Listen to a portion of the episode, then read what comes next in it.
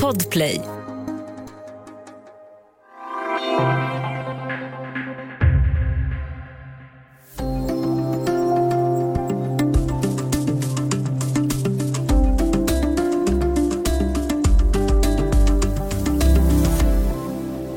Det är inte en slump när en aktie stiger snabbt i värde på kort tid.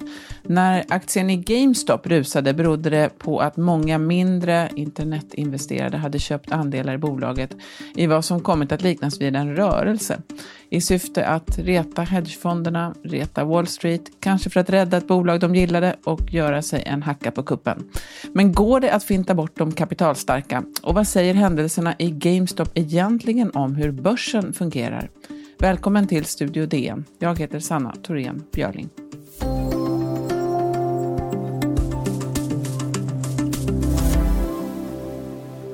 What's happening with GameStop is just a reminder of what's been going on on Wall Street now for years and years and years. It's a rigged game. Ja, det där var den amerikanska senatorn Elizabeth Warren om Wall Street och aktiehandeln i GameStop. GameStop är en butikskedja som säljer konsoler och tv-spel och elektronik för olika typer av spel. Det är ett av USAs 500 största bolag, men vars aktier har varit rätt billiga, en 15-20 dollar sådär, inte längre.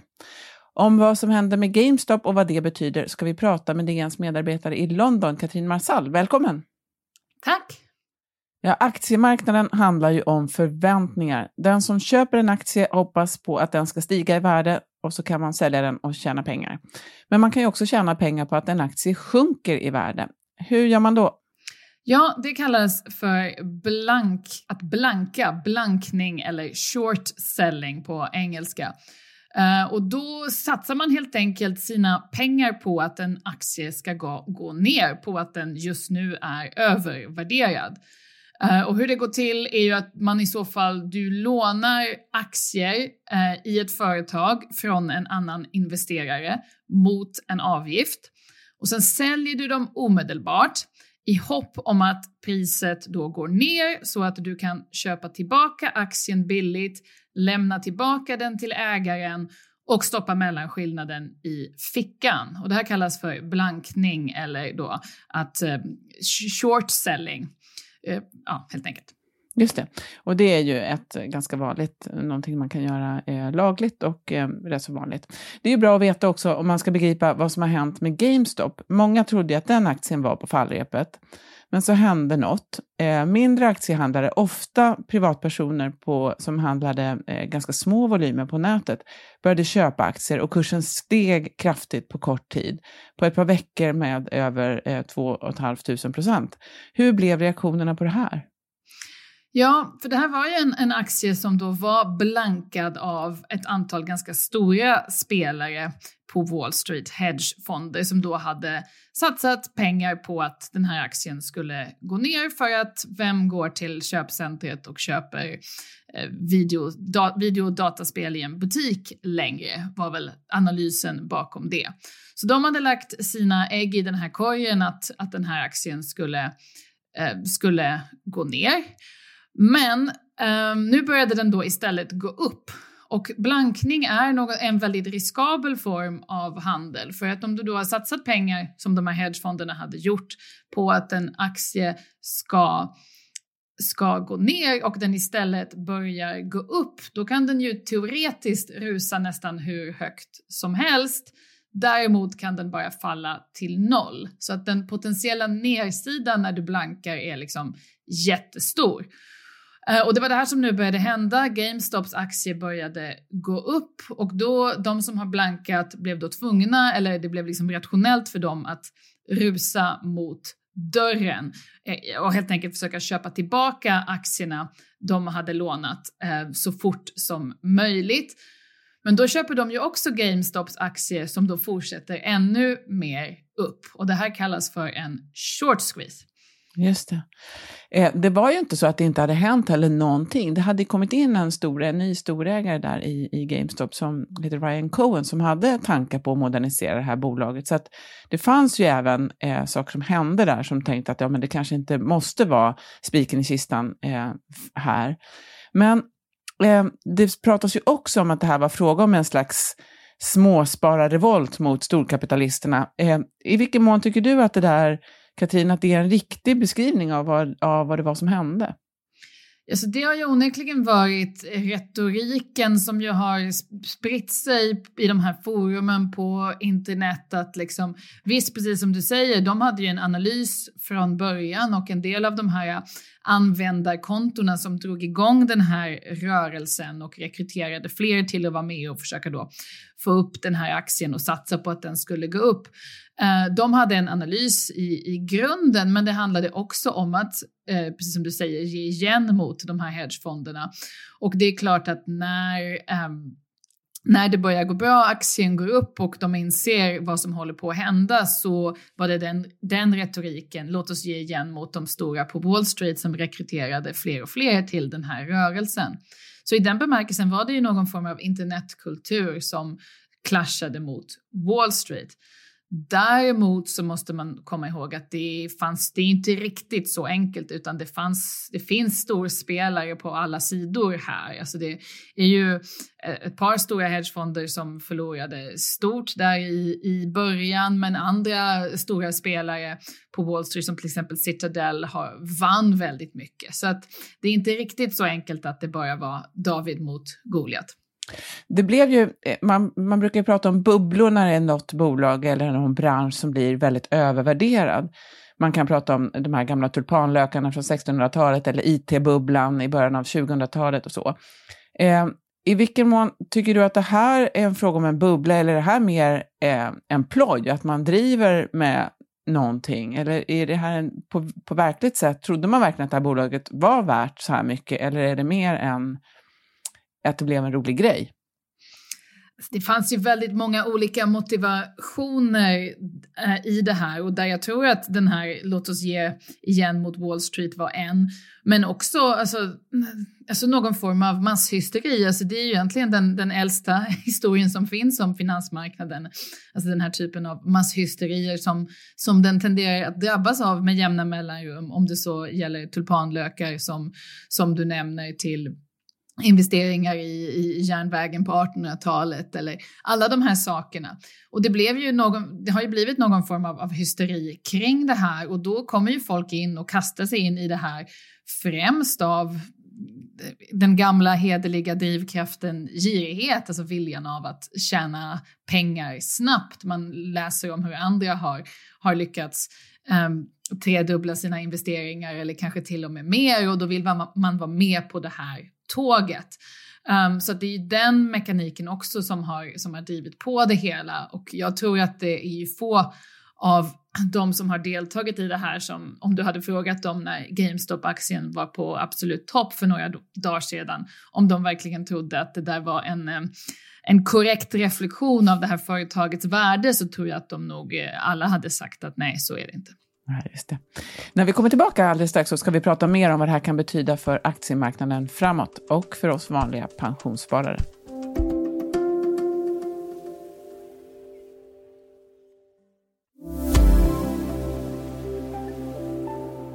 Vi talar med DNs Katrin Marsall om hur en aktiemarknad egentligen fungerar.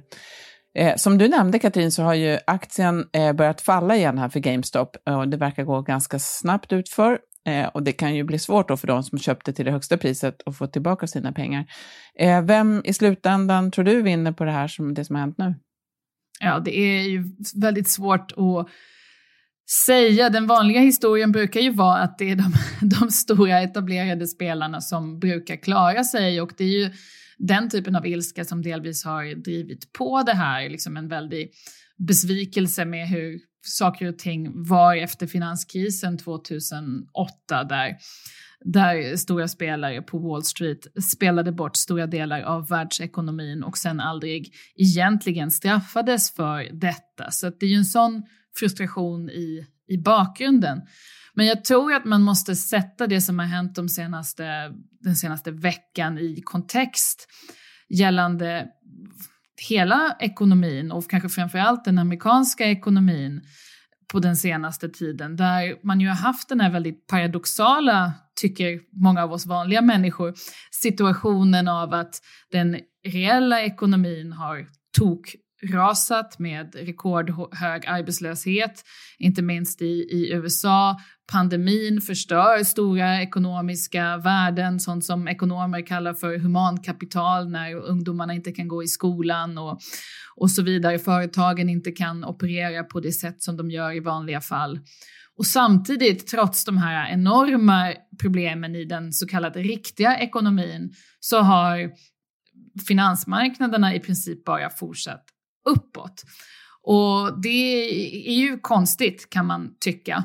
Eh, och bör man nog kanske också tycka och framförallt i relation till, till det som vi har sett med, med GameStop. För att det har ju, aktiemarknaden har ju pressats uppåt och uppåt och det är ju inte bara småsparare av den här typen på, på internet som ägnar sig åt den här typen av saker utan man har ju i flera år haft en utveckling i USA där till exempel storföretagen har lagt mycket av sina rekordvinster på att köpa tillbaka sina egna aktier på den öppna marknaden för att då pressa upp priset på sin egen aktie som naturligtvis ledningen då som fattar de här besluten äger många av.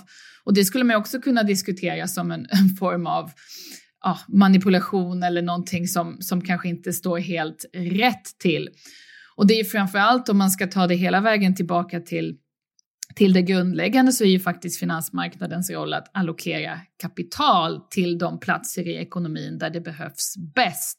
Och om då storföretag ska köpa tillbaka sina egna aktier för att pressa upp priset, det är svårt att se att det är kanske det bästa, liksom ett, ett rationellt eller rimligt sätt att allokera kapital i ekonomin i stort.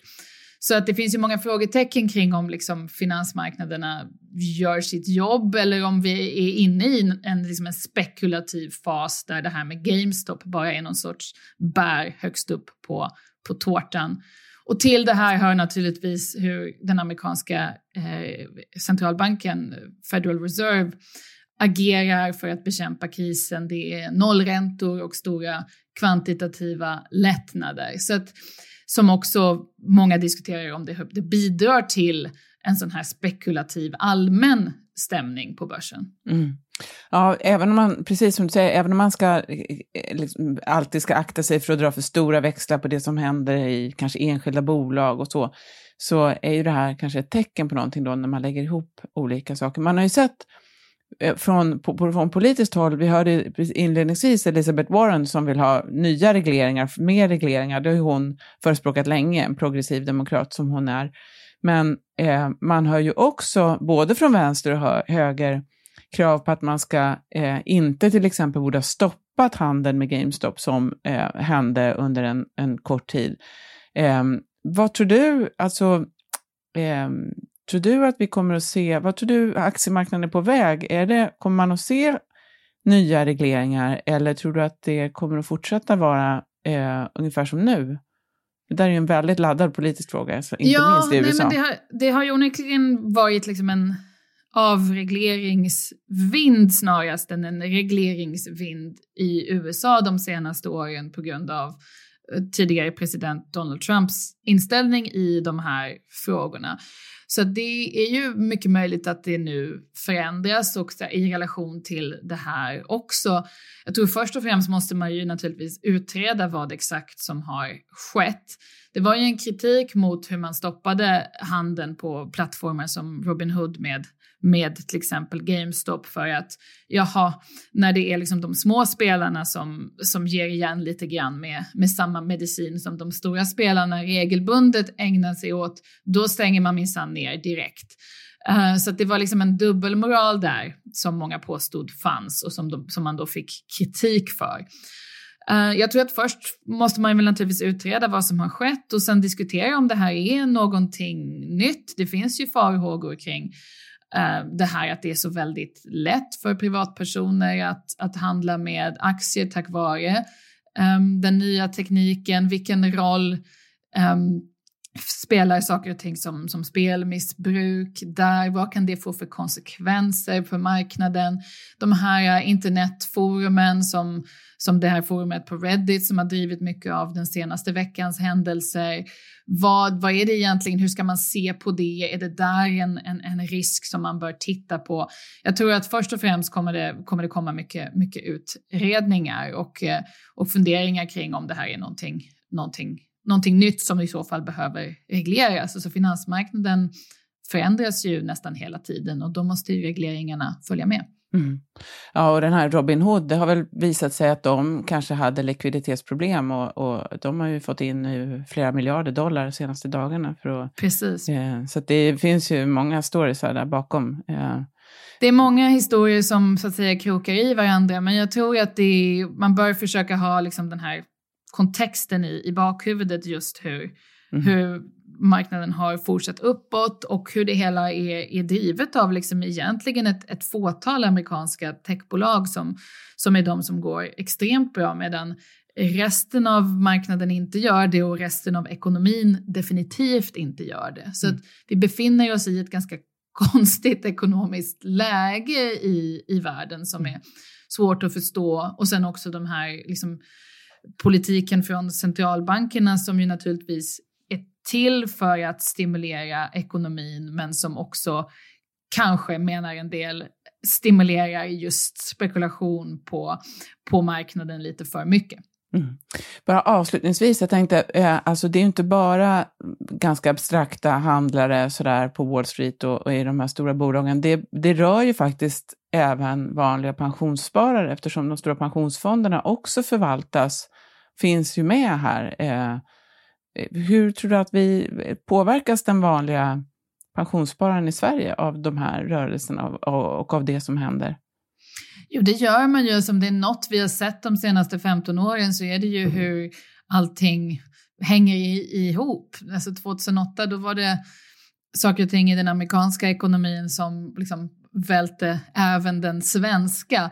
Och det är väl därför det är viktigt att prata om de här sakerna. Vi har integrerat världsekonomin och de, de olika finansiella systemen på ett sätt som, som gör att, att vi alla påverkas av det här. Och, och därför är det viktigt att, att prata om det och liksom diskutera riskerna och framförallt, alltså den här GameStop-storyn är ju en, en berättelse om liksom ny teknik, ny internetkultur och vad det gör med finansmarknaden och på finansmarknaden. Och, och det är en, någonting som är, som är viktigt att ta på allvar för att byggs det upp risker så, så påverkar det antagligen oss alla. Mm i allra högsta grad en, en berättelse om vår tid. Eh, tack så jättemycket Katrin.